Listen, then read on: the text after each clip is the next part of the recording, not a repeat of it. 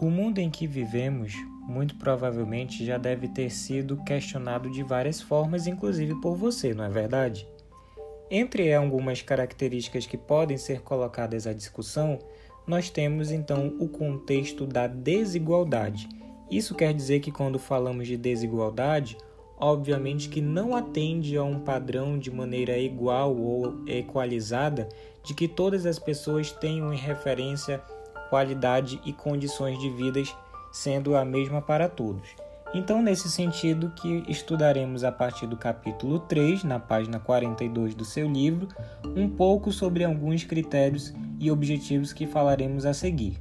Primeiro deles, entender as origens históricas do subdesenvolvimento a priori.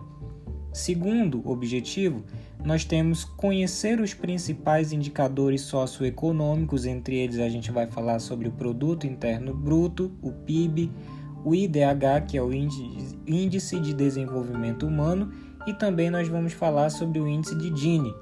Né? Terceiro objetivo, nós teremos que diferenciar, ou pelo menos saber diferenciar, técnica e tecnologia, que também está associado diretamente com essa questão da desigualdade ou igualdade na sociedade. Quarto ponto, compreender a desigual distribuição da tecnologia entre os países. Isso daí são alguns objetivos que vamos entender ao longo desse capítulo, bem como as diferenças, os diferentes contextos e os meios técnico e tecnológico de produção que também abordaremos.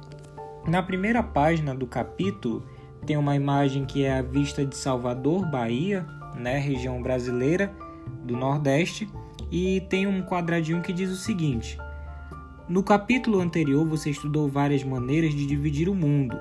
No entanto, a imagem reproduzida na abertura deste capítulo também demonstra uma outra divisão muito presente em várias cidades brasileiras. Então aí ele já fala especificamente te localiza sobre o estudo que vai acontecer ao longo do capítulo, né? Então, região, o país de destaque de foco é o Brasil.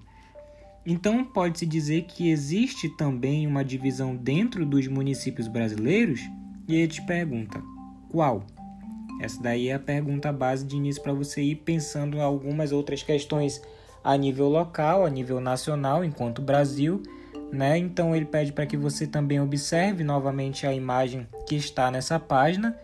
Então ele te faz uma outra pergunta, que é a seguinte: o que produz tamanha desigualdade nas condições de vida entre os moradores dos prédios e aqueles que vivem em comunidades mais pobres. Então, isso daí são perguntas, ou é uma pergunta que você já deve ir pensando e refletindo sobre ela para entender alguns critérios, alguns conceitos que veremos mais adiante.